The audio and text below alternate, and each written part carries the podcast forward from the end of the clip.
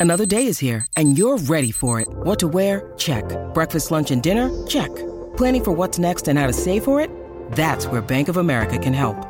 For your financial to-dos, Bank of America has experts ready to help get you closer to your goals. Get started at one of our local financial centers or 24-7 in our mobile banking app. Find a location near you at bankofamerica.com slash talk to us. What would you like the power to do? Mobile banking requires downloading the app and is only available for select devices. Message and data rates may apply. Bank of America and a member FDIC.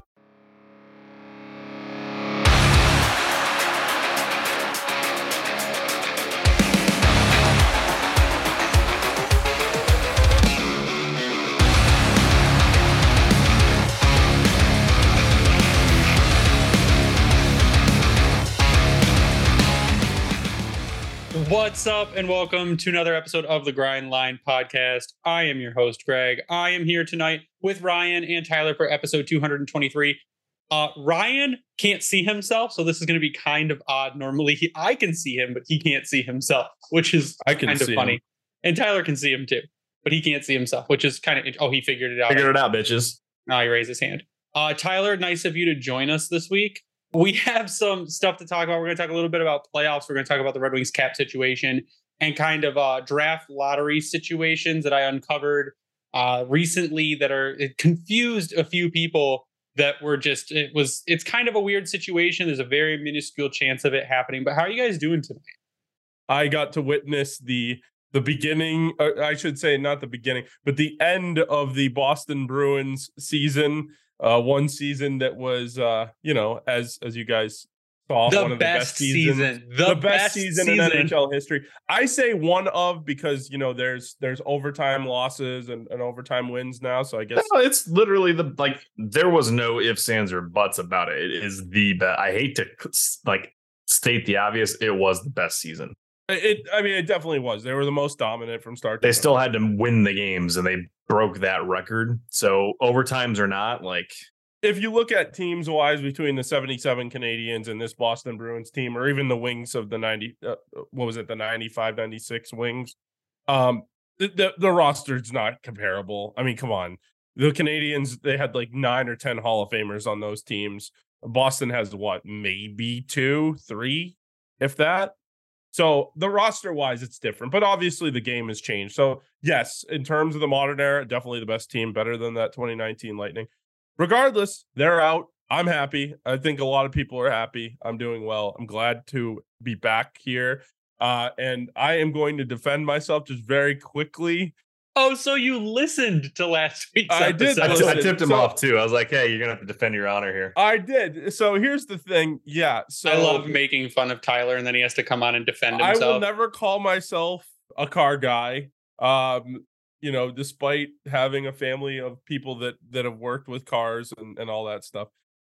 Even basic car stuff, I'm not really that great with. So um, you but- know, gas goes in tank. That's what you know. I know gas goes in the tank and you got to change your oil every once in a while. So, anyways, so here's the thing. So, I, for one, don't usually forget oil changes. So, here's the thing I, I forgot to get my oil changed How do you typically track your oil changes? by the mileage up at the top left corner that they put in as a sticker. Basically, or actually, no, by the date is where I was tracking it. And that's where I made the mistake. So, There you go. I was gonna say, I think I told you to track by the mileage in our conversation. So the date said 519 2022. Okay. So that would have been a year ago. That's a long fucking time ago. It was last May. It was last May, correct? No, Ri- Ryan, it's May 1st right now. So here's the thing. When I moved here to where I'm at now, I could have sworn like 98% positive that I went down the street to the Jiffy Lube here and got my oil change. I was like 98% certain. I even looked for the receipts and everything because even the guy that pronounced my car dead, the first guy that that basically um looked at it and, and was going to charge me $5,000, It's dead. Yeah, he's like, you know, the, the you're gonna need a whole new engine. I'm like, okay, well, I'm gonna get a second opinion. And so I got my dad involved, and my dad's like, oh yeah, I know this guy that's worked on our cars. Let's bring it to him. So regardless of the situation, I thought the oil was changed. It wasn't changed according to the first guy. Well, the second guy told me that if it wasn't changed, there's no fucking way that your car would be running still. What we've come to the conclusion of is there was still oil in there. So it was just very, very, very low on oil. And what happened was while I was driving down the highway, um, the car felt like it quote unquote seized up. But I think with the newer cars, there's like a mechanism in the computer say like to put it in like a certain like limp mode once the vehicle, you know, doesn't have enough oil before it seizes kind of thing. This is the long way of saying you done fucked up. I did had... fuck up.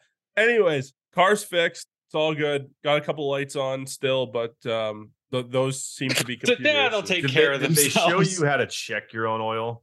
Yeah, like pull out the dipstick. I know how to check and... my oil. I know how to check my oil. That okay. I do know how to do. All right. Well, that was a great five minute explanation of how you fucked up your oil change. I did fuck up my oil change, and it almost cost me five thousand dollars. I thought you were going to yell at me for making fun of you, but you just had to defend your car. No, I mean you made fun of me, rightfully so. I mean, I kind of fucked up there. So I could not tell the group why you weren't here. So I was looking for new cars because I'm like, well, I work, you know, 35, 40 minutes away from where I live. So I'm going to need, you know, a vehicle like with the quickness kind of thing. And so, you know, I, I don't know. But anyways, I fucked up. I got lucky and um, we're to talk some hockey. So that's good. All right. Playoffs. I kind of got, uh, yeah, we got way, way off track. but the final game of the first round is currently happening right now between the Rags and the Devils. Uh, it is currently 0 0 last I checked and I'm really pulling for the Devils here. But there have been some upsets. So I think the biggest upset, and if we want to talk to it off the top, and we kind of mentioned is the Bruins. And the Bruins were, yeah, huge choke job. They say the biggest choke in NHL history. And I'm like, okay, literally, it, it is. But it's and it wasn't that just the Bruins didn't play hard enough. The Cats won the game. Like, well, they also apparently played with a broken goalie. Was he broken? I know Literally. that Bergeron had a has a herniated disc in his back. Did you see the tweet from Kevin Weeks earlier today? No. Hold on. But I mean, you got to be able to overcome stuff like that. Now, I think what what was the Panthers' saving grace is their team was mostly healthy. That's the whole thing. And Bob went pretty. Bob went pretty good out there, and it was it was a great goalie show. But okay, Ryan, did you find it?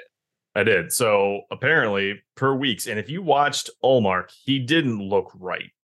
Kevin Weeks today, Bruins, like all teams, players graded out to play through major injuries in the playoffs.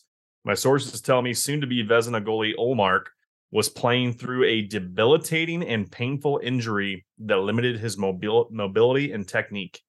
So he pulled his groin. That's Don't what know. it sounds. I mean, yeah, I, you could tell that he was not moving right. It was around game three or four that seemed like something had happened. The, the other part of me wonders, like, and, and uh, going back to what you were saying first, the program that I listen to at like six o'clock, it's a Red Sox. It's like an hour of talking Red Sox kind of thing. They have like their own show, and after that, they they'll they'll switch to the Bruins. So sometimes if I'm getting out of my car and going back in, the the the station 98.5 is still on. So I'll hear like what they're talking about. And it was it was interesting because they were talking about uh Ullmark he got up lame in like one of the, like the Washington game. This was back in like March or something, or maybe early April. And there was another game where he kind of got hurt and came out of the game and, and, then didn't make the trip to Montreal, I think, for the last game. Or one of one of their last couple games of the season. He didn't make the trip. I think it was down to Philly or, or Washington, one of those places and then he ended up playing like a couple days later. So everyone thought it was fine. I did not think it was fine. Now, obviously, you guys know I live in Massachusetts, so my roommates had the games on, and so I'll watch the games if they're on. Big if true. And um, yeah, so there there seemed to be something wrong with them, and it you it kind of showed, you know, and and uh, that was certainly a part of of where they went wrong. I think honestly, I don't think enough people are blaming the def- the defense core and how bad they were. Even even McAvoy was not good. That's part of it, but like if you know your goalie's that injured, you put in Swayman and yeah, you just Swayman's take the, basically a one B kind of goalie. You you take the chance there. You don't say I and I get it. Hockey players are stubborn and they're going to say put me out there and let me play, as is evident by Patrice Bergeron playing with a herniated disc. But if the goalie is your last line of defense, and if your goalie can't move right, and your backup goalie has been as good or even a little, I mean, less good than Ullmark, but just, I mean, still a better than a lot of starters in the NHL, you put him in. But I guess my question is, and you know I'm not because I'm looking at my bracket right now and I had Cats in seven and Cats one and seven. But were you guys surprised that the Bruins lost? And do, how much do you chalk it up to the President's Trophy curse? I'm surprised they lost, but I don't think it was a curse. I think it literally did come down to you had such a good rotation going with your goaltenders all season. If one guy struggled a little bit, you switched him out. Why would you not play Swayman in game four or five? Get him the time in the in the series. You had that rotation going. I don't care. Yes, you see the stats with Ullmark had, but you also could visibly see he wasn't okay. Yet he went out there every game. So is he jacked up on something to make it pain go away? Possibly. But of course, it's a million and a half cortisol shots. But just make the fucking switch. I think that literally cost him the series. Now, not trying to discredit what Florida did because they stuck to what they're good at, and that pissed that pissed them off. And they brought the fucking fire in every game. But there's no excuse to for Boston to lose the way that they did. And I think it a lot of that does fall on Montgomery more or less ignoring. I mean, I get Ullmark probably said, no, I'm fine. But at the same time, you have a training staff and a full coaching staff to identify that your goalie's not fucking okay. And he still played through that. So who is it on the goalie? Is it on the staff? Or is it on the team? Like some something broke there to me where Ullmark shouldn't have been even playing those last several yeah weeks. so from my understanding uh and just listening to the radio because like i said it's kind of on in my car just boston sports radio just in general um they were talking they were kind of making fun of of montgomery and what he said before game seven and and even like earlier in the series maybe game four where like uh, goalie bob is making the decisions on who should be playing goalie goalie Bob, which I, be- I believe is the goalie coach, is making the decision on who should be playing goalie. And um, he's like, yeah, his goaltenders, his goaltenders. Like you, you think like maybe it's your goaltenders as as the the head coach and the head man of of the team, uh, quote unquote, the best team in NHL history, regular season wise. I mean that that's a second guess. Now, my other thing is too, and and credit Florida. Florida really played their ass off. Every time you thought that they that it was over, it wasn't. Um, game five had, or was it game five or game six? No, game six had a bunch of different lead changes. I think it was four different lead changes. And I mean, it was a tremendous hockey game, but Boston gagged it away. But Florida took it away from them too. Tkachuk played a hell of a series. If anyone wants to dispute me, he's a top 10 player in the NHL right now. He is a hell of a hockey player. And you know what? There's not enough players like him out there. Um, but uh, honestly, I think the tail of the tape is Florida reminded me a lot of that 2010 Philadelphia team where where Boston got up three nothing, kind of had some injuries, kind of some excuses, and Philly just kind of took it away from them. I think it was kind of similar to that. It felt like anytime Florida was down, it kind of felt like they were still in the series. Even early in the series, I think it was game one and game two. Florida still played some pretty good hockey, and they, you know, they could have skated out of Boston with a two games to none lead, but they didn't. So yeah, anyway. and I said cortisone cortisone shot, and that's what that's what they just they have a bunch of syringes just sitting in the back when the guys go back so they can shoot them up, but. I think it's just uh, small. They missteps. still have that, or they finally get outlawed. No, cortisone shots. They're for pain and inflammation. You put them oh, right I know, into the but site. I'm just, is that still? Are it's allowed. Is that frown upon now.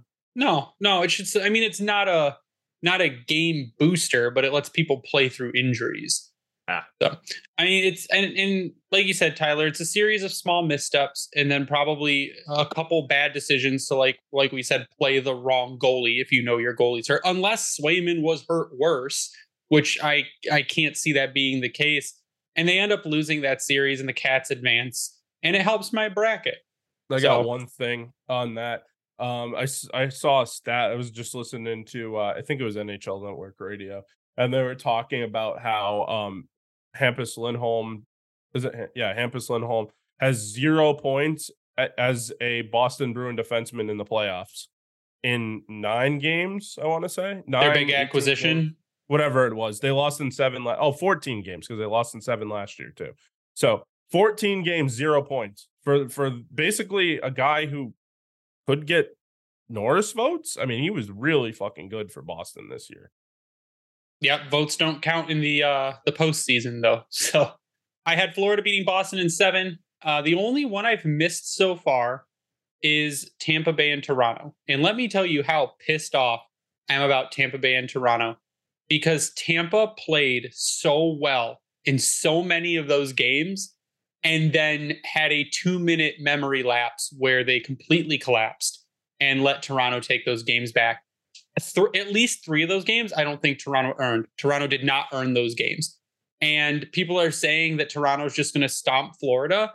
That's going to be a really interesting matchup because when Florida could come out like that and grit it out with the best team in the league and one of the best teams in NHL history, to say that Toronto is just going to come out and stomp them, I think is a bit disingenuous. And again, watching the Tampa Bay Toronto series, and, and, Ryan O'Reilly brought some of it to the team, but I think Toronto still lacks the physicality and the toughness to be a super legitimate playoff team. And I think that's where Florida might beat them is just they might beat them physically. And uh, the other part of it is I think that goaltending is going to be a little shaky for Toronto because it looks like there may be an injury there from some videos that uh, people were showing where Samsonov was kind of coming up and and like relaxing his arm on his uh, leg pad, kind of like. And some people say, well, that sometimes can show that there may be a groin injury there. So Toronto might also be a little more banged up than they look. Yeah, I had the Leafs winning that series. I mean, I you guys know I, I do like Auston Matthews a lot as a player.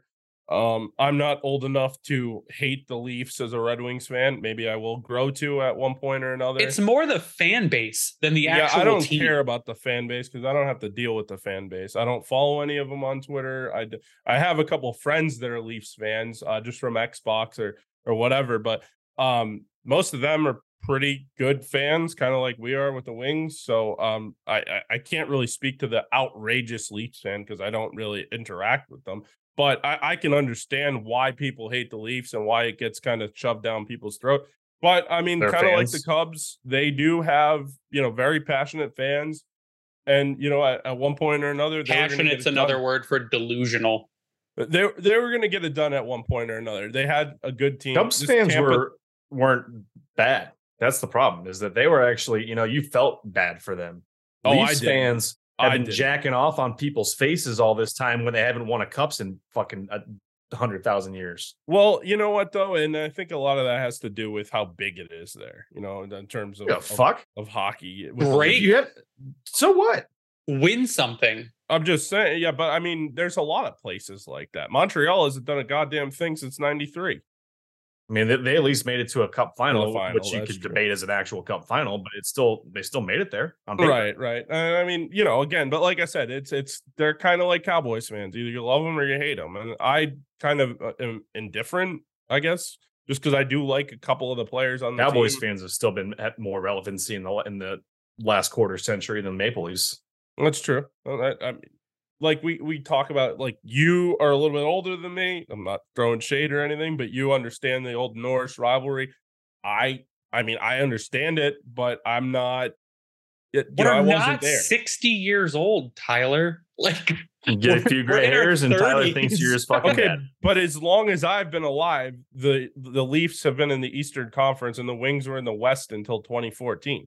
So we had no like animosity, and they started getting good and we sucked. We've never both been good at the same time in a long time. And eh, I guess maybe the closest we've been is this year. Um, yeah. where the Wings actually beat them a couple times. So I'm happy for for a guy like Auston Matthews. I'm, I wouldn't say I'm happy for Toronto per se, but I'm happy for Auston Matthews. He's a good hockey player. I feel like a lot of people are like, he's overrated. He can't win in the playoffs. Well, he just shoved it up your ass. So I think the thing with the series was part of it uh, kind of me looking at it and saying, oh, well, the team that Yzerman built is finally starting to break down. Yzerman's not there anymore. So he hasn't been the one to to make the decisions. And I went and I looked, I'm like, well, maybe Tampa can restock. And the Tampa Bay With Lightning do not have any draft picks until the sixth round this season. They are also missing their first and second round pick in 2024 and their first round pick in 2025. So they're not going to be doing shit. And who was most of that long capital time. spent on? Uh, Tanner Tanner yeah. Jeannot, who was a healthy scratch. Yeah. it's just it's mind-boggling when when a guy like Yzerman leaves somewhere and you see the slow. Now they were going to have a decline regardless, but I don't think he would have made as many jumpy moves to try to keep them relevant because you look at it and you say, well, you, how far can we go in the playoffs? We've still got a good team. We got a good core. Now I think losing uh, Cernak was a big loss for them when Bunting knocked him out. And I think Bunting Yes. should have been out as long as he was out. He was out for the whole series, but it shouldn't have hurt them that bad. And Hedman, I think Hedman was still injured throughout that whole thing, even though he came back and played. Oh, he was absolutely not right. You, But- could tell. As the longer that series went on, he wasn't moving the right way. Like his reactions were just shit. Yeah, so you look at their their situation now, and it's not good because they have one of the highest cap hits in the league. It's not going down anytime soon. They have no draft picks coming up, and I think they are a prime candidate for an Yzerman fleece in the offseason because they need picks. We've got an Islanders pick that's going to be 17 or 18. We have a Boston pick from next uh, first round from Boston next season in the from the Bertuzzi trade. I think there's going to be opportunity there where maybe you can get a good player from Tampa in order to give them some more picks to start building up because their guys aren't getting any younger and their chances are going to start dwindling again. So if they want to become relevant, or even if they want to just start, or if they want to become relevant, if they want to stay relevant, or if they want to start a mini rebuild or a retool to try to keep it going, we have the picks to help them out and they have good players in return. I don't know who you're going to pry free. I mean, maybe you can go get a, a, a Cernak, Chernak, however you want to say it, because he's 25 years old. He's, but he's about to get a near, he's getting a two and a half million dollar pay raise going from 295 to 52 almost. So he's bumping up quite a bit. Like their defense is pretty much locked in place. What if you get an Anthony Cirelli? You want to pay him 6.25 mil? He's 25 years old. Yeah. Yeah, but what is he though? That's the question. What what is Anthony Cirelli? Is he A middle six guy. is he a middle six guy or is he a, a guy that can put you over the top? Not I'm not saying He can play anywhere and he is six foot 193. So nothing crazy. Okay. But he's a great skating center slash wing. I love the way he plays. I will say he that. Plays love the way he hard. plays. Like he will get in your face. Like he's a guy that I think I've bitched about several times over on the Twitter sphere. So obviously he'd probably be a great fit because if I hate him, then he's probably a guy that you would want. Ryan hates the good players until they come here, then he loves them. I mean, it's a tale Just with everyone. the Really. one thing I look look at Sorelli though, I mean, he's six years in the NHL and the most points he's ever had in the season uh was 44 and that was back in the 1920 season which was in 68 games so but he hasn't played a full he's played one full season that was 18 19 i don't know that he's worth six point what is it 6.4 But look who he's playing behind. So he's playing that's behind a true. Kucherov. He's playing it a behind a Fabry Stamkos. situation? He's playing behind a point. Uh, a lot of people are still uh, clamoring for Alex Killorn. He's too old for what we're trying to do. Killorn will be 34 years old, and people say, "Oh, sign him on a two-year deal." Well, we're trying to trade for pieces that are going to be part of the long-term plan. i could still see them going out and getting a guy like alex It'd be a one year filler deal. yeah one year deal Like you've already got Perron signed for one, unless you're having Killorn be that extra veteran fill in presence that David Perron is. Like, because he'll be 34 at the start of the season. Killorn will. Yeah, but if you look at the um the acquisitions that Yzerman did last offseason, yeah, they were younger guys, but they were also still guys that have had winning pedigree. Alex Killorn kind of fits that, especially if it's just a one-year deal, cheap kind of thing. Um, you're not going to go give him like what Ondrej Palat got in New Jersey or anything crazy like that. But if you could get him on a what's he making now?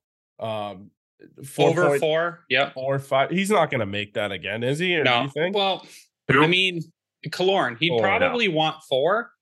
I look how he performed. This is, I think, I think this season was his best season on record.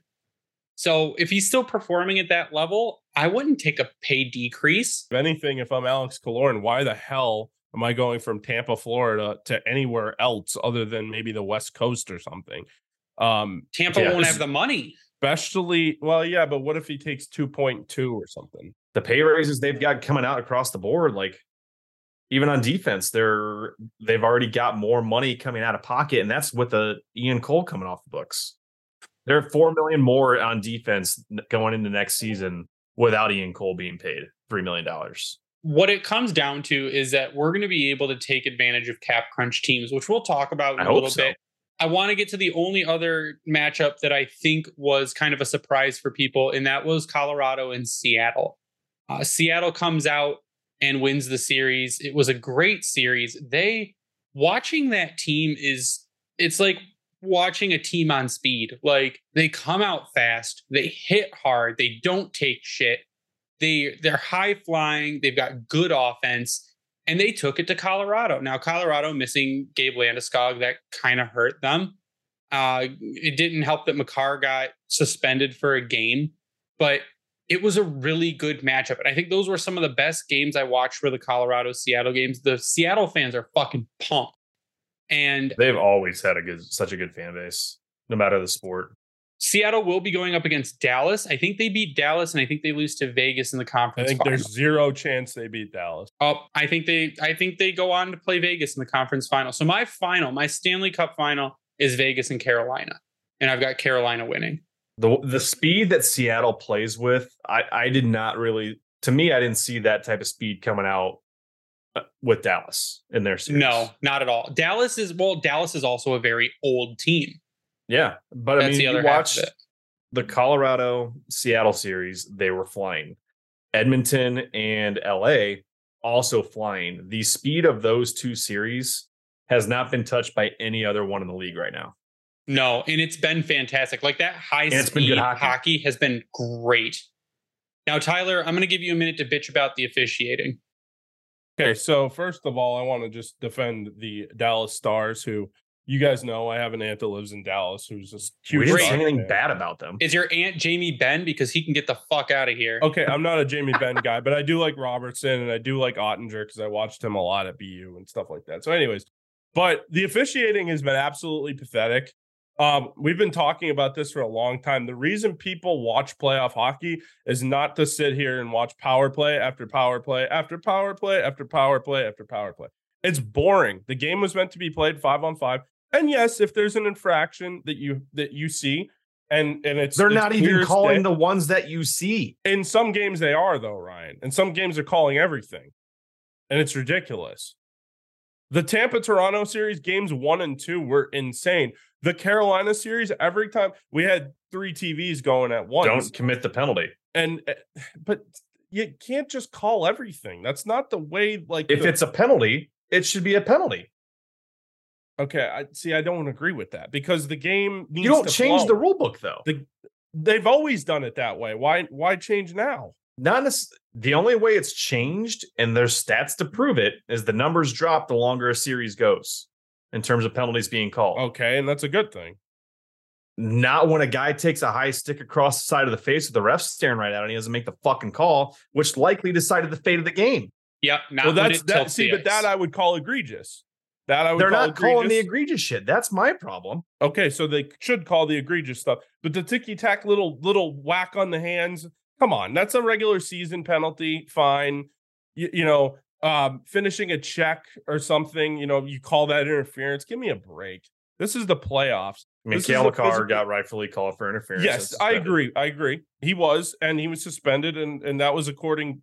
Pat Maroon got correctly. away with the borderline boarding interference call. But in terms of of the way the playoffs are supposed to be, I mean, obviously they're still high flying and they're fantastic, and and you know there's no sport that's, that has better playoffs or regular season for that matter. But in terms of the officiating, they just they don't. It feels like the younger officials don't have a feel for the game. It's just like at the worst times they call these ridiculous ticky tack penalties with two minutes left in the game, and it's like now a team's going on the power play. Like, make the team earn the game. Don't fucking give it to them by giving them a power play. That's my thing. I think the issue still comes down to like Ryan was mentioning, it's the inconsistency. They'll miss That comes with the younger officials. but a lot of it's been Wes McCauley calling terrible calls. There's been, I mean, a lot of it's the older guys, and there's not many, I don't think many super young guys officiating the playoffs because a lot of times they give it to the older guys. The seasoned referees get the playoff games, but it's it's the inconsistencies. So yes, they'll call a little interference call, but then miss a major boarding, or they'll call um now the hand pass the hand pass was a hand pass. People could bitch, Boston fans, you can bitch about that as much as you want. That was a hand pass, and that's rightfully called. But they'll say, well, it decided the game. Well, don't do it. But you have to be consistent throughout the entire game. Now it could shift from game to game. Maybe one game they're super consistent, call it by the book. In the next game, they let some more stuff go, but it has to be consistent throughout the entire game. And that's where we've lost it. And I saw that especially in the Toronto Tampa series, where they'd call two or three penalties and they'd let five or six things go so that the players are like, hey, they're letting it go. And then they start getting rough again and then they start calling it again. So they're disrupting the flow of the game because the players kind of, I feel like the players go based on they they see what's being called and they know how much they can get they think they know how much they can get away with during the game. So if they start the game rough and they're out there and they're not calling anything and then all of a sudden an arm goes up and you're like, this is the way we've been playing the entire game, it kind of throws off a rhythm. And that's where it's getting messed up. Instead of the game being a nice flow, you watch it and you go, oh, he got away with that. He got away with that. And then one guy gets called for the same exact thing that happened five minutes ago. And that's that's where it messes me up. I understand like as an official myself, and and again, like I, I just do little kids games and stuff like that. But as an official myself, as an official myself, Ryan, you heard that right. As an official Need myself. the 97 1 little buzz going off in the, in the background. The Next episode, Tyler, I need you to wear your ref shirt. I will. I will. I'll, I'll, I'll get it. It's wet right now. If I did six games this weekend, but anyways, um, as an official myself, I understand. Like, I ref little kids games or officiate little kids games, and you know, between mites until uh bantams, I will say is kind of where I'm at at this point. But anyways, I do a lot of those games. And yes, not as much as riding on this, but you still hear it from parents when you make inconsistent calls or you haven't been calling something all day and then all of a sudden your arm goes up and you're calling it. So I understand that. I think the biggest thing I've learned just as being an official myself, if you start if you call things early in the game, the game doesn't get out of hand. If you if you're you're consistent you call things early in the game, things don't get out of hand. Yeah, the ref with games controls the game. I do, especially the games that I do. Like Whether it's making a call or like hollering at him from the corner, be like, don't do that shit. I've done that. I've done that before just to keep the game going and, and to not give a kid a little a, a penalty for a little slash, you know, on the stick or something. If it's up on the hands, then you got to call it. But the, basically, my point is, it's it's a hard thing to do, but they do need to have a better feel for the game, and they do need to. If something's egregious, call the penalty. If it's not egregious and and it feels like you don't have to call it, then don't call it. But be consistent. Be consistent. That's the point. Okay. Unless it's overtime, then everything goes. Unless it's a I high finally found the athletic article I was looking for as we were talking through this. They're actually down in calls right now this season compared to last season in the playoffs. This because last in- year was ridiculous. This is coming into last this uh, last Thursday, but it's up from the seven seasons prior. However, they go on to say in the very next paragraph, of course, even with that number of penalties called, it's easy to point to the most egregious misses, Yep. and that's the thing that is pissing me off to no end. Because it disrupts the flow of the game and it doesn't make sense when you see it happen five minutes prior and then it happens again and isn't called. And there were several and couple instances in Game Six in Tampa, the high stick, and then there was another either interference or something else happened like the very start of overtime that did not get called. That was blatant. I think it was a. Tri- I think it was Stam- Stamkos getting tripped or some shit like that. I want to get you guys as winners from round two, uh, your predictions from round two before we move on to the next segment. So we're going to have Florida versus Toronto. Who you got winning? If Florida somehow wins two games, I'll be amazed. I say Leafs in six. Okay, I say Cats in six. We've got Carolina and who I well, we can't really predict this one yet because it's not over. Um, but for me, I think it'll be Carolina and New Jersey. Uh, Seattle and Dallas. Who you got? I got the Stars in seven. Is Pavelski coming back? Yeah, he's supposed to. I, I think the Stars are going to be too powerful. I thought the same thing with with Colorado, but at the same time, they've been so friggin' beat up this year that in a way that Seattle series, them not winning it isn't surprising. Um, but I, I think I got to lean Dallas here. Yeah, the draft that the Stars had uh, several years ago, drafting Heiskanen, uh, Robertson, and Oettinger in the same draft. I mean, that's you talk about like saving a franchise. Jim Nill has saved the Dallas Stars for 10 years, probably. You know, I mean, you have a number one defenseman, a top goal scorer who can also play center a little bit. And then you also have, you know, one of the best young goalies in the NHL. So it's almost like when he left, our drafting got worse. Exactly. Seattle and six. Uh, you've got Vegas and Edmonton. This will be a very, I think this is going to be a great matchup because it's Eichel versus McDavid. This will be high power speed again, like the LA LA series. So I think I, I'm I'm pulling Edmonton. How many games? Seven. Yeah, I, I I think this series is a little bit more of a runaway than everyone kind of thinks at this point. Who's home? Reason- I'm sorry. Who's got who's got the home home advantage? Uh, Vegas, I think. Vegas, yeah, they were the number one seed in the West. If Edmonton's going to do it, they've got to do it in six. If not, Vegas in seven. See, I think this is a lot similar to the Battle of Alberta last year. I think it's it's kind of a hyped up series. It ends up being really good games, but I think it I think it ends at five. I think the Oilers win at five. Vegas in seven. That's what I got. So uh, we've got I, I'm I'm going Seattle, Vegas, Florida, and Hurricanes. I think whoever wins this uh, Rangers Devils series beats beats Carolina. I don't know, man. Carolina's an interesting team. I think they're they pretty underrated.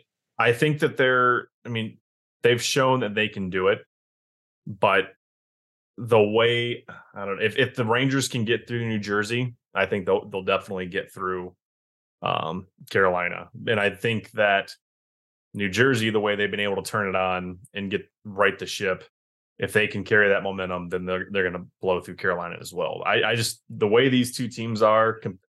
I mean, I, I say that and then watch the Carolina game, and they just still control play with guys even out hurt. So the New York teams, New Jersey teams, I I think they've got the best chance there. Not the Islanders, of course. I think the Rangers win that series. Uh, if if it ends up being the Rangers, if it's the Devils, I think Carolina wins. Um, but I think the Rangers uh, seem to have Carolina's number in general, and if they can win Game Seven against the Devils, I mean they're good. Just just to say, I mean I think Carolina's a little bit too banged up. I think if they were at full strength, they could beat either the Rangers or the Devils. But a little think, bit like Colorado coming exactly. Yeah, I think they're a little bit too banged up, especially on offense. All right. So what we're going to do is we're going to take a quick uh, break for a message from our sponsors, and we'll come back to talk about a little draft lottery wrinkle that has been uncovered uh, recently that could make the lottery pretty interesting. But we'll be right back in one minute. Light the lamp during the hockey playoffs with DraftKings Sportsbook. Right now, new customers can make a $5 bet and score $150 in bonus bets instantly. You can always take the underdog, so like the Florida Panthers and the Seattle Kraken to win tonight to make some bonus money. Download the DraftKings Sportsbook app now and sign up with code THPN. New customers can make a $5 hockey playoff bet and score $150 in bonus bets instantly. That's code THPN only at DraftKings Sportsbook. Gambling problem? Call 1 800 Gambler. In Massachusetts, call 800 327 5050 or visit gamblinghelplinema.org. In New York, call 877 8 HOPENY or text HOPENY. In Kansas, call 1 800 522 4700. On behalf of Boot Hill Casino and Resort, 21 plus in most eligible states, but age varies by jurisdiction. Eligibility restrictions apply. See show notes for details. See DraftKings.com slash sportsbook for details and state specific responsible gambling resources. Let's face it, with coffee starting at $5, yes, even without any customizations, and our bank account somehow always depleting, we are officially entering a dupe session. Most products do the same thing, but are priced differently solely based on brand name. So, a good duplicate or dupe is crucial for getting the highest quality at the best price. One dupe you definitely shouldn't sleep on Raycon wireless earbuds. Raycon is a premium audio that is perfect price point, so you can listen to what you want, when you want, without breaking the bank. Raycon's mission is to prove that you shouldn't have to pay an arm and a leg for quality sound and essential smart tech listening features. You can get a pair and a spare and still pay less than you would with some of those other more big name tech brands out there. Raycon knows that in this economy, every purchase needs to be perfect. They offer buy now, pay later options. Right now, you can pay as low as $18 at checkout. They have an easy and free return guarantee, offer two years of product protection insurance just for a few bucks, and free domestic shipping and flat fee international shipping. They have over 50,000 five star reviews. With features such as customizable sound profiles, earbud tap functions, noise isolation, and awareness mode, you cannot go wrong with Raycon earbuds. Go to buyraycon.com slash THPN today to get 15% off your Raycon order. That's buyraycon.com slash THPN to score 15% off. Buyraycon.com slash THPN. And we're back and we're going to talk about something interesting that we confused, not we, me, I confused a bunch of people with earlier. And we had to go back and forth and say, hey, that's not right. And we're like, no, that's right. And I had to message Tankathon, and then they came back and and confirmed that I was correct. So we had initially thought, or kind of put out there, that the Red Wings could either pick one, uh, if they won the lotteries in, in the draft lotteries, they could pick one, two, nine, 10, or 11. We thought there were five. So there's actually a possibility that they can pick third.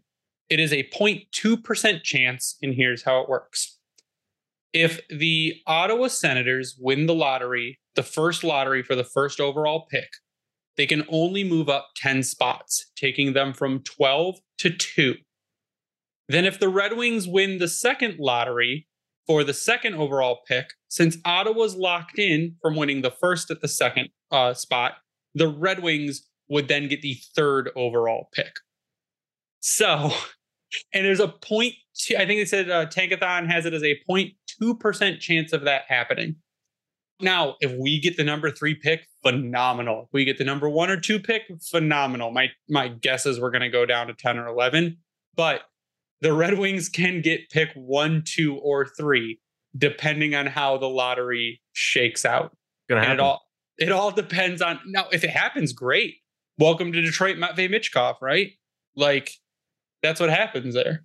If we were to get two and get Fantilli, how lucky would that be? That would just be like perfect. If you were to get one, two, or three, I mean, it's just that's phenomenal. You you win in life, and you're set up, and like rebuild over, just fill in your roster and develop the guys you already have, and, and you're good to go there. And then maybe Yzerman's like, yeah, I can make a few more trades. And the, the draft lottery is exactly one week from today.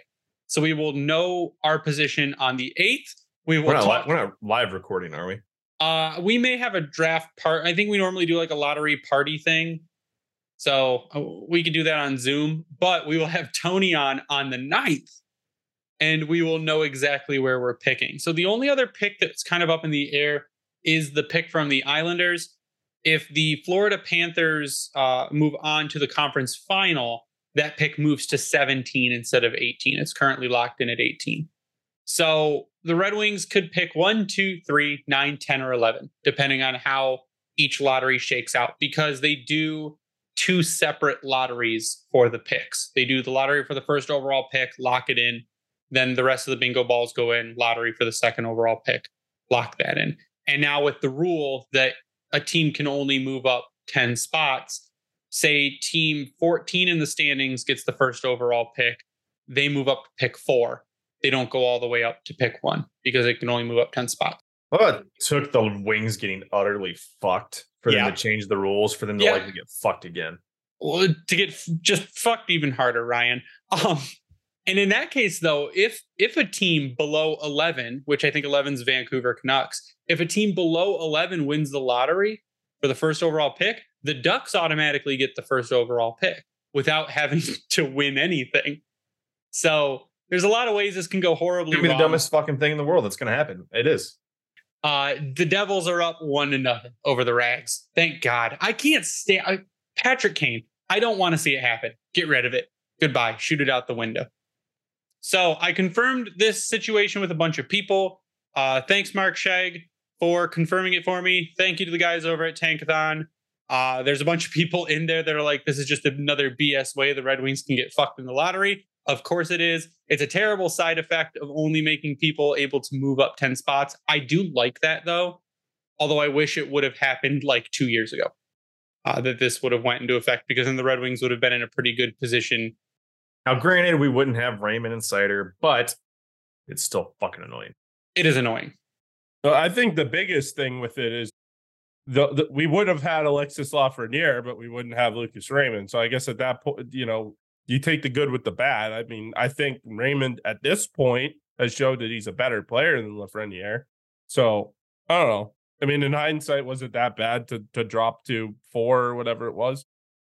I just thought it was really interesting because this whole time we're like, we can get one, two, or nine to eleven, and they're like, no, we could actually get three, and it's just got to be the perfect set of circumstances, and the stars have to align in a specific way for it to happen. But you know, with us, it will happen but that would still mean we get the third overall pick, which I'll take over the 9, 10, or 11. Um, but I thought it was really interesting. Hey, I mean, Philly moved up before and New Jersey sure. moved up. Both of them that year moved up. I think that was the Hischier Nolan Patrick draft. The Rangers were in the playoffs and they moved up. Remember that? Remember the Rangers getting sure into a play-in game sure and moving, do. and moving up? It's so fucking annoying. The lottery is still the the NHL draft lottery is still one of the worst systems in pro sports. It's just absolutely terrible. And I just I don't I don't understand how they keep and I no, I mean I do understand because it's Gary Bettman, but I don't understand how the owners keep letting them do this when there are certain owners that just get fucked year after year after year and they just sit there and take it because Gary Bettman just keeps driving by their house and throwing money out his car window. So, last thing I want to talk about tonight is a little bit about our cap situation going into free agency uh, after the playoffs are over and we start hearing more chatter about what teams might be deciding to do. So, going into the offseason, the Red Wings do have a lot of money to spend, and they're not even going to be at the cap floor to begin uh, this free agency period. The Red Wings will have $52,866,389 committed to the cap with $30,633,611 in free space. Now, this is beautiful. This is the most amazing situation you could possibly be in, especially when you're Steve Yzerman, who has some kind of crazy mind control wizard powers over other general managers in the league. And you've got teams like, God, I love looking at this cap friendly list because the Montreal Canadiens have the second highest cap hit in the NHL and they are so bad. They are so bad and have spent so much money. But there are teams like Vegas, teams like Edmonton, the Capitals, Tampa, Toronto, Vancouver, who's also bad. The Hurricanes, the Panthers, the Flyers, and the Bruins. Those are like your top teams who are really cap crunched and are going to need to get rid of some players. They're either that or they're going to have to sign some super duper cheap players and just hope they're not bad. There's opportunity there for us to take advantage of other teams. There's also opportunity to go out and outbid people, like Yzerman had said in his end of the season presser. He's like, there are a few guys I have my eyes on. The problem is there's 31 other teams who also have their eyes on him. But what he didn't add is I've got so much fucking money that I can outbid literally anyone and it's not going to matter. So you want to uh, Damon Severson, you can go out and get him, and I think he's probably my top defensive target. There is someone who mentioned Radko Gudas, and we always go in going, "Oh, Radko Gudas, he's kind of not good, right?" No, Radko Gudas is fantastic. Go look the at fancy his, stats say so, anyways. Go look at his J Fresh sheet. He's like at an eighty-seven percent. Uh, I was not expecting him to be rated that high, and to be honest, watching him, especially in the playoffs, he hasn't been bad. He's been no. He's a stay home guy. He has actually. There's there were times where he would push up, but he's smart about it. And the comparison you can make and look at is between him and Ben Chiarot. Ben Chiarot has not been smart about it. No. Gudas, on the other hand, was. It's what we thought we were getting with Chiarot is what Gudas has been doing with and it's that's the frustrating part. But to be clear, I never thought we were getting a good player when we got Ben Chiarot. I'm okay. Okay, that. we thought we were getting a good player, not a great player, but we didn't think we were getting this. I knew I, I was the one that said I didn't think that this was a good contract from the beginning. Not that the, it's going to be hamper them, you know, crazily because it's not that high of a cap hit or anything like that. But I didn't like it at the beginning because I just didn't think Ben Chiarot was that damn good of a player, to be honest. But I mean, it, regardless of the situation, yes, they have a lot of money to play with. Um, uh, the free agents, I don't love them. Damon Severson is a pretty good one. Um, goalie wise, I don't know if you want to go out and get a backup and get Tristan Jarry and play like a one A one B. Uh, you'd put a lot, lot of money in your goalie situation. I think Timo Meier could be available. He could be, as could Alex DeBrincat as well. Yeah, I don't want. Again, I will go back to it. And people on YouTube, feel free to disagree with me, but I don't want to give Ottawa first round picks. No. I don't want to do it. Now, could you look at the Colorado Avalanche and say, hey, their cap hit's going up tremendously because Nathan MacKinnon's about to get a $6 million raise? They've got a bunch of guys who are up for UFA. How many do they want to keep? They're not going to have any money going into the offseason. Do they need to trade someone like a Mikko Rantanen? Now, probably that's a, a stretch. Do they need to trade him? Mm, probably not.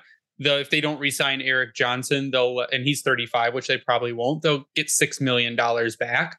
But they've got looking at this really quickly. They've got like eight UFAs that are going to need to get paid, or you're going to have to find other ones. And there, something's going to have to be done there. Now, Valeri Nichushkin's an interesting story. We don't know what happened there uh, until official news comes out, but there have been some reports that came out that it's not a good situation. Uh, what ended up happening, and he is making six point one two five million dollars next season.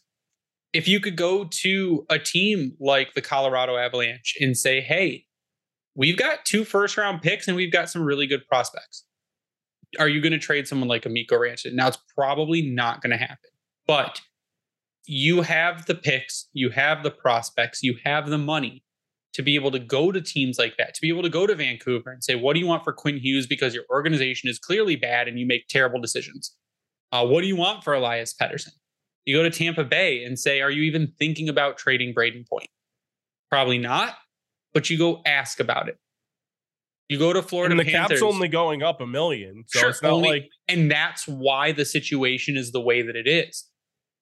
You go to Florida Panthers and you say, hey, Carter Verhaeghe, he has two more years at 4.166 million. We've seen what he can do. He's a proven goal scorer who is who just won them the series against Boston. How and he's going to be he's 27 years old right now. What do you want for Carter Verhaeghe? Because you can't keep him because of your cap situation. Uh, it'll be really interesting to see what Yzerman can pull out of his hat because in his postseason presser, he alluded to the fact the free agent market sucks, but he also alluded to the fact that he's got pieces and there are other teams that are going to be in pretty big trouble here coming up shortly. I mean, if Edmonton fails and Leon Draisaitl says trade me, what are they going to do? Right. But I mean, but after time, they wipe their tears away, Ryan. I mean, they're fucked if that's the case. I mean, that you have arguably the second most dynamic player in hockey. Now, what is does that maintain without McDavid? I think so, because now you become the focal point of any team that you're pretty much going to instantly, with the exception of eh, like three, maybe four teams. Like he is maybe he's arguably the best player on any other team he goes to, other than where he's at right now. And you can argue semantics with the top five players in hockey. I get it, but he is one of those players in the NHL. He might be the best player in the NHL right now. You could say, meh, yeah. The way he's playing offense. right now.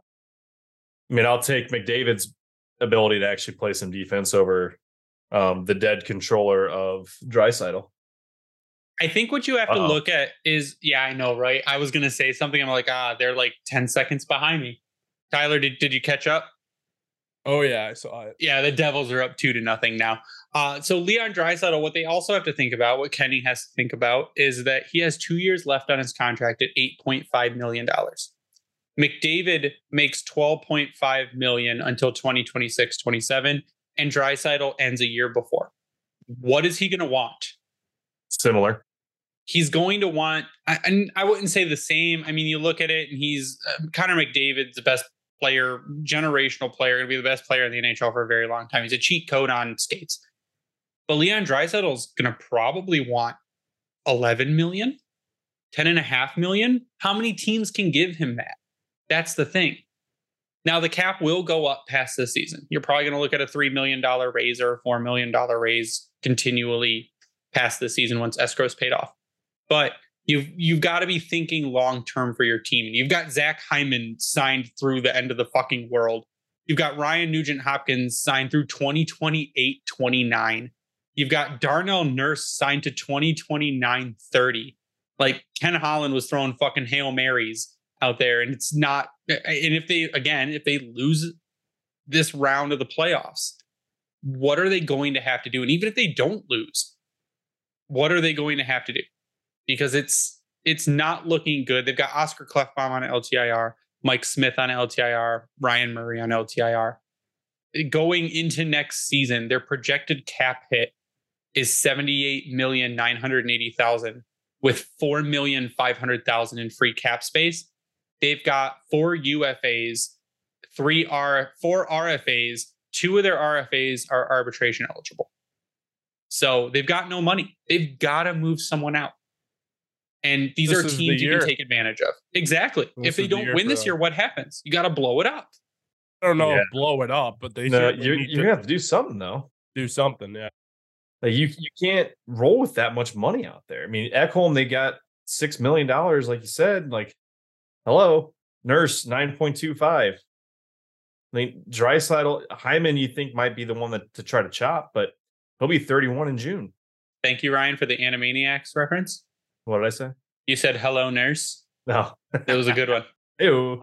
Uh, yeah, but I think that again, the Edmonton Oilers are a team that Yzerman could possibly take advantage of, and I think these are things when you think about it and you go, "Hey, Grindline podcast. How do you come up with this content in the off season when everything is so boring and nothing happens until the playoffs are over for Detroit? Oil cap. Sure, there's that, but then there's also just look at all the the storylines that could go into it, and this is just one of them. It's get excited about the amount of money, like eh, for for the nerds in the audience. Uh, Steve Yzerman is Smaug. And what Smaug was good at, what dragons are good at, is hoarding treasure. And if you've watched the Hobbit movies, uh, he lives in a cave full of gold.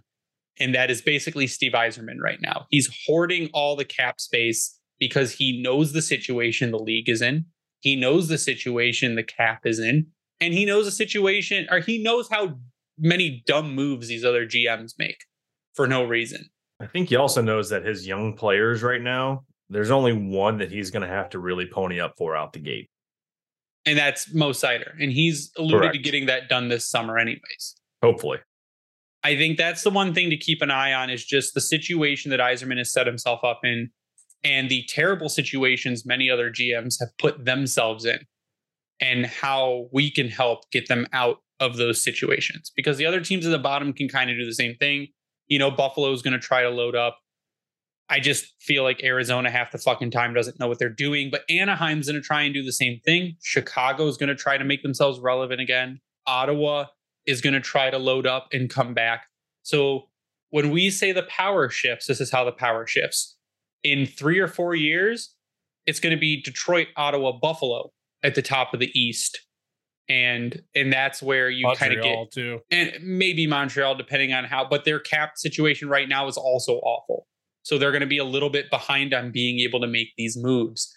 But it's who's the smarter GM and I'll put my money on Yzerman. Buffalo's in a pretty week. good spot going into next season. Granted they're yeah. they're going to be paying Thompson and Cozens 7.1 mil per person, but they're looking at I mean, their whole defense, with the exception of Cal Clague, is signed, but he's arbitration eligible RFA. They're good on goaltending, arguably. And then, like, they've already got a roster size of 20 and only 64 million hold up in that roster. And you've got Kyle Okposo's contract falling off, which was $6 million. So you they've got the potential to make make some noise.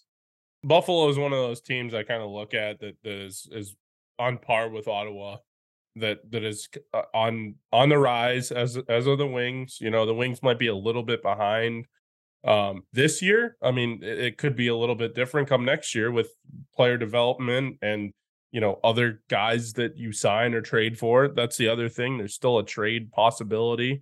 Um, so uh, yeah, I mean, those teams are the the power shift is is I mean, obviously Tampa's going to take a step back at some point. Boston is going to take a step back at some point. We thought there'd be more of a step back this year, and we were horribly mistaken. Yeah, but if if the, both of their two guys retire, I mean, then you know that's that's a significant part of that team. That's the your two top centers, basically. You know, wait, who, who's the other one? Krejci and Bergeron. Krejci oh, and Krejci, yeah. Sorry. And then and then the other situation is, are they going to be able to keep Orlov and Bertuzzi? Because they might be able to keep one. They're probably not going to be able to keep both. So I mean, there's that. Um, but then yeah, Toronto, I guess, is the other team um, that will probably still be there, depending on the cap situation and stuff. Can they keep Matthews, kind of thing? But definitely a power shift coming. So if what if you're looking for something advice on what to keep up with in the off season, um, keep up with us in our our cap situation, but also keep up with the Ottawa Senators. Watch what they're doing. Watch what the Buffalo Sabres are doing. Those are the two that you kind of need to worry about because we're yep. in the same situation. And if you're talking about rivals down the road, those are our rivals down the road. It's Buffalo and it's Ottawa. And you might say right now, oh, Ottawa, they're making terrible moves, which is true because they've made some bad moves. They, they traded those assets away for DeBrincat. It sounds like he doesn't want to come back, and they're going to have to undersell him because he wants out. They're not going to be able to. They're not going to be able to re-sign him. I think his qualifying offer is nine million, which they could do but another team could come in and, and offer him like offer sheet him more money and see if they'll match it, which they could. Again, they could do all this shit out of spite, which would be fucking hilarious. But I think they'll trade him because you don't want a guy on your team that doesn't want to play for you. Buffalo's the other team that you want to keep an eye on. Toronto's cap hit is it's bad. absolutely incredible. Now, granted, are all these guys is is Jake Muzzin done done? Uh, I don't know, and I think he's one of the players that they're really missing in a playoff situation is Jake Muzzin because that's also part of the toughness you needed to compete. I'm just looking at their cap hit and everything. They're at 76 million going into next season with a roster size of 14. Yeah, uh, again, that's another one where you go, okay, one of my targets for the offseason is William Nylander. What could you trade Toronto to Absolutely. Keep? Because they're not going to be able to keep Nylander and Matthews. Give them Zadina. Eh, eh, Zadina, eh, straight up, Zadina for Nylander. We'll do it. But they're not going to be able to the keep. trade both. is one for one. They're not going to be able to keep both William Nylander and Auston Matthews. And it's how bad does Auston Matthews want to be there? Now, if they go far in the playoffs, I'm sure he'll stay and they'll throw as much money as they can at him to, to make him stay because there's no other option. But William Nylander is probably going to be the odd man out. Now he's making 6.926366 million uh, this season and next season. He's a UFA in 2024 25, where he'll probably want $10 million. And it looks like he may be worth it. He's 27 years old. So we'll see what happens there too. But they British have, Mafia. they have a boatload of UFAs and like $7 million to pay them which is absolutely hilarious. Uh, Kyle Dubas should be fired immediately. But with that, we're going to do final thoughts before we sign off, and we're going to start with Tyler because Ryan's laughing at me. Yeah, uh, my final thoughts are: I mean, the playoffs have been fantastic. Hopefully, they continue. Hopefully, this game kind of turns up again, and we get a little bit of overtime or something. But uh, yeah, no, I mean the playoffs are, have been fantastic. We get to learn about the lottery sometime next week. Is it a week from today, right? Is that what you said? A week from today. So um looking forward to that as well. But you know, at this point, just enjoy the hockey, enjoy the the Tigers if that's what you partake in. Um, but uh, or try can... to enjoy the Tigers. It's like fucking Jekyll and Hyde out there. Yeah, what's the shortstop's name? Zack Short. He's it's Zack Short. Can we not talk about that level of depression right now? He's been playing good though. I, I watched the Tigers game on Saturday and he looked like a pretty good player. So That's why it's called shortstop. It was named after Zack Short. but uh anyways, yeah, no, you can follow me on Twitter at SealDog91. I'm so proud of himself right now. Uh, it's uh, the Tigers, I think, made the joke themselves on Twitter. They probably did. No, final thoughts. I mean, I I'm ready for the off season because there's going to be a lot of moving pieces and moving parts across the league this year because teams are so screwed. Now, they'll make it work because that's their job and they'll figure it out. And we may not see that much change from certain teams, but the GMs are going to have to get creative, at least for one more season, because if the cap doesn't go up next year, I don't know what's going to happen. And who knows what the state of hockey is going to be at that point. This is, to me, kind of like the Lion season. And I, have probably said this several times over a make, make or break year. We needed to see the improvement coming into this season. We saw that. We saw the team have, find a new level. And it's something we've had excitement going into almost April for the first time in years with this team. That now needs to cross the, the threshold next season. If you're not going into the final weekend fighting for that wild card spot, it's to me that's a failed season. Will that put extra pressure on Yzerman to make something crazy happen this year? I don't think so. He's going to still play that patient card as he should for the fan base, and I partly blame Holland for this, and I think I will forever hold it over him, is that this should have started a lot sooner. And the utter incompetence, basically, of all of the Detroit sports teams puts shines the spotlight on him. Now he might have the Lions be able to take some off that off his plate this year, depending on how they do, because on paper they're looking pretty fucking good and they had a great draft again. And he's had a great offseason with Brad Holmes. But to me, these teams and what we just kind of touched on is going to be very important come the draft and come whatever day free agency officially starts this year, this year. So we shall see. Already running 33. My final thoughts are uh, go to Redbubble and search the Grindline. 20% off our store currently, and I don't know when it ends because they didn't give sale. me an end date. People have been buying shit lately. Yeah, yeah, yeah. That's because I put the sale out there. We have a ton of stuff. You can get us stickers, water bottles, t-shirts, hoodies, whatever and it's all 20% off currently. And you don't even have to use a promo code. You just go there and add the stuff to your cart and check out. You can follow me online at uh, Bringing the Week. You can follow Grindline Podcast online at Grindline Pod. We give a shout out to the Hockey Podcast Network at Hockey HockeyPodNet on Twitter for uh, hosting our podcast and spreading it around. We like to give a shout out to Vintage Detroit, which is the only place you should get your Detroit jerseys from and worked on. Uh, it, they're amazing, absolutely amazing over there, and they do all Detroit jerseys. So go get your Detroit jerseys from them. Uh, we also give a shout out to Howie's Hockey Tape. Use the promo code Grindly, get 10% off your order. If you say promo code on Bring Hockey Back, you get 12% off your order. And go to our YouTube channel and subscribe and turn on notifications. That way you're notified every time an episode goes live. Plus, you get to see us laugh at each other while we are muted because we do it constantly and it doesn't come through on podcast. So it's good presentation value. Uh, but that is going to do it for us tonight. So for Ryan and Tyler, I am Greg. You stay classy, Hockey Town.